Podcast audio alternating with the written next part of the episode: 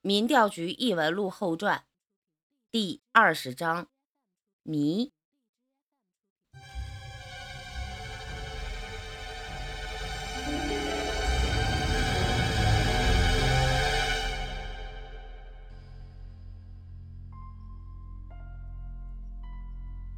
趁着杨逍还没有出门，萧和尚喊了一声：“带着尹白和聂一起去，不行吗？”萧和尚说话的时候，杨逍已经出了门口，他的声音越走越远。见过抓狐狸，狐狸都是只要看见狗，哼，就别想抓住它了。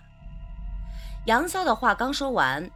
本来趴在地上已经昏昏欲睡的尹白突然睁开了眼睛，随后从地上爬了起来，呲着牙对着门口嗷的一声长啸了一下。门外又响起来杨潇的话：“好啦，我知道了，以后再也不这么说了。”听了杨潇的话，尹白又重新的趴在地上合上了眼，就像什么事情都没有发生过一样。尹白。在民调局有些日子了，但是他的凶名在外，除了极少数的几个人之外，一般的人也不敢去招惹他。熊万义不明白他叫这一嗓子是什么意思，当下凑到孙胖子身边说道：“大圣，眼白叫这一声什么意思呀？给杨逍助威？”孙胖子笑眯眯的看着趴在地上的大白狗，嘴里回答道。这是啊，告诉杨逍，他是狼，可不是什么狗。孙胖子的话说完，尹白睁开了眼睛，一只瞅了一眼孙胖子，嘴里呜呜作声，好像是在赞同孙胖子的说法说法。这时候，萧和尚凑到了孙胖子的身边，说道：“小胖子，杨逍这一出去。”我这心里就开始别别扭扭的，怎么就觉得没底了呢？听到这里，萧和尚皱着眉头，长出了一口气，顿了一下之后，继续说道：“其实我心里也明白，民调局里边啊，除了吴仁迪，就属他杨潇了。都说二杨二杨的，不过论起来真本事，杨军啊。”也未必能在杨潇之上。按说他出去就是十拿九稳，可是我这心里为什么就没底呢？孙胖子看了一眼纠结的萧和尚，说道：“不是我说，老萧大师啊，你这就是当初萧三达在杨逍手下吃过亏，才看杨逍不顺眼，把心啊。”放在肚子里，依着杨逍的本事，哎，你先别说他本事不本事。萧和尚突然变得有些激动起来，我品出来了，咱们一笔一笔算算，当初在太大清河地下那次，他已经把三达制住了不？最后呢，让吴仁迪给翻了盘了。后来呀，女校那一次。都是他的徒子徒孙啊！本来手拿把掐的事，结果又让他的徒孙给翻了盘了。最后，要不是小辣子那次，他算是交代。再加上你们去美国那次啊，我听过他差点就弄死那个神秘人了。最后又怎么样啊？要不是他的反应快点儿，是不是不死也得露点残疾啊？你自己说说，哪次不是杨潇？哎，不是，差不多就已经掌控全局的时候，就被人家给翻了盘了。小胖子，他这倒霉命啊，都快和你有一拼了。不行，以后再有私活。我得多找杨军。啊，不是我说，你说他就说他，你把我带上干什么呀？孙胖子有些不满的看了萧和尚一眼。虽然话是这么说，但是现在孙胖子的心里面也没底了。细想想，杨潇之前的经历还真和这萧和尚说的一样。不是我说，这被人翻盘的概率也忒高了吧？这里边最担心杨潇的算是萧和尚了，孙胖子都只能排在第二。萧和尚的私活现在全仰仗二杨了，他的私活里面替人驱鬼辟邪的还占相当大的比例。论这个，杨军真心距离杨潇老大一块距离。说的也怪，杨潇不走运的时候，基本都是给民调局出头的时候。反而给萧和尚出私活，没遇到过什么问题。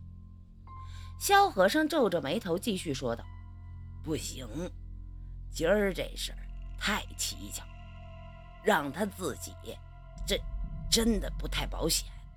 要不这样，小胖子，咱们兵分两路，带着尹白和黑猫出去找杨潇。”今晚能不能抓住幕后黑手，先放在一边起码也要确保杨潇平安无事啊！孙胖子听了之后，龇牙一笑，冲着萧和尚说道：“哼，老萧大师啊，不是我说，你说兵分几路来着？我怎么没听清楚了？”萧和尚话出口的时候，已经觉得不对了。除了尹白之外，黑猫也是可以仰仗的。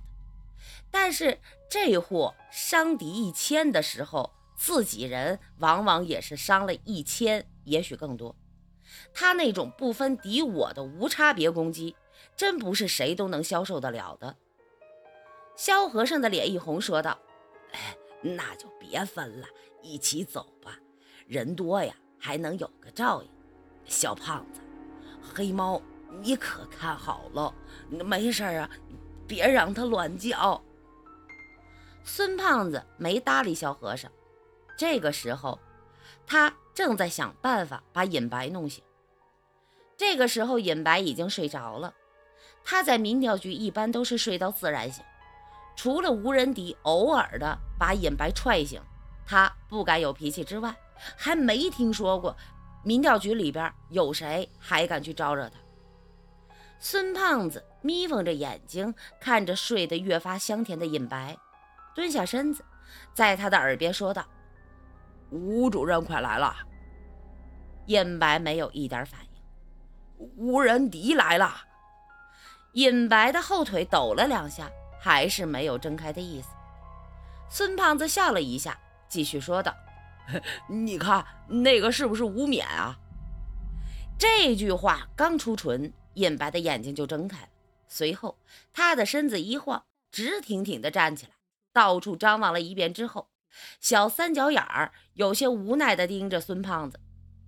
民调局里面除了吴仁迪之外，和他关系最好的也就是这个孙胖子了。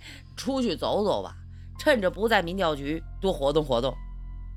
孙胖子嬉皮笑脸地对着尹白说道：“等着回到局里边啊。”我把食堂包下来，给你来个专场。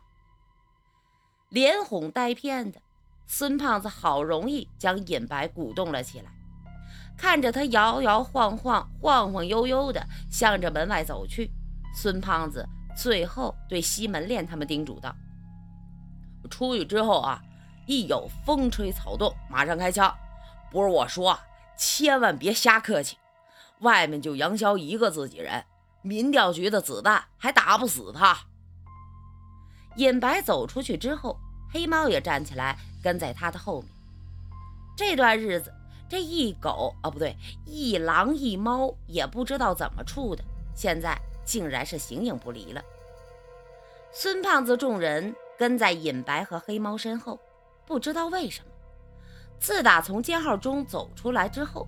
孙胖子上衣口袋里面的财鼠就显得特别的兴奋，他那胖胖的老鼠头露在口袋外边，黑漆漆的眼珠子是滴溜溜的乱转，时不时的还对着空气呲着他那独有的上下四排牙，就像是看到了什么有趣的事情。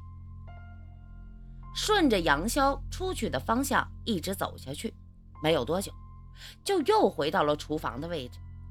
在门口路过的时候，能看到里面那具被分割成好几层的流程。看见了地上的尸首之后，老莫的眼神又变得纠结起来。直到现在，他也不相信刚才解剖的尸体会是傀儡。为了让他死心，孙胖子一行人又回到了厨房里面。老莫进来之后，就直奔地上的那一大堆尸首。他在地上捡起一根筷子，在已经看不出原形的尸首上是扒了起来。这次啊，没有多久，也就是两三分钟的功夫，老莫脸上的汗就流了下来。地上那滩尸首，在孙胖子等人的眼里和之前没任何不同，还是看着特恶心。怎么会这样？尸体怎么会变成这样？老莫盯着地上那一大滩，嘴里面自言自语地嘀咕着。孙胖子在他身后说道：“老莫，你这又是看出什么来了？”老莫转回头来，呆呆地看着身后众人说道：“变了，全变了，尸体的死亡时间全都变了。”没等孙胖子说话，他身后的熊万义先说道。等一下，老莫，你说全变了什么意思？这还有变一半的吗？老莫看了熊万义一眼，说道：“现在这具尸体每一层的死亡时间都不一样了。看骨骼，至少死亡三十六小时；皮肤显示的死亡时间是在十一个小时之前。内脏……”西门链几个人面面相觑，到底？还是让杨潇说中了。尸首上面每一处人体组织的死亡时间都不一样，这是拼凑起来的。这不是傀儡，还能是什么呀？老莫，算了，看两眼知道怎么回事就行了。孙胖子说道：“现在看起来，刘成没死，只要抓住那个老家伙，就什么都明白了。”妈的！这个老东西到底想干什么呀？熊万义有些愤怒地骂道：“做一个和自己一模一样的傀儡，然后再亲手杀了，看见自己脑袋被自己砍下来，特别有快感是吗？”他是想告诉我们他已经死了。孙胖子在地上那一层一层的看着那一层一层的假流程，继续说道：“看来。”之前的分尸案安在他头上，准错不了。老肖大师啊，在地下边封印那里也是被他坑了一下。他这么做只有一个目的，把外边的一个人引进来，来协助他从这座监狱里边出去。孙胖子的话刚刚说到这里，又被熊万义打断。熊万义眼睛一瞪，看着孙胖子说道。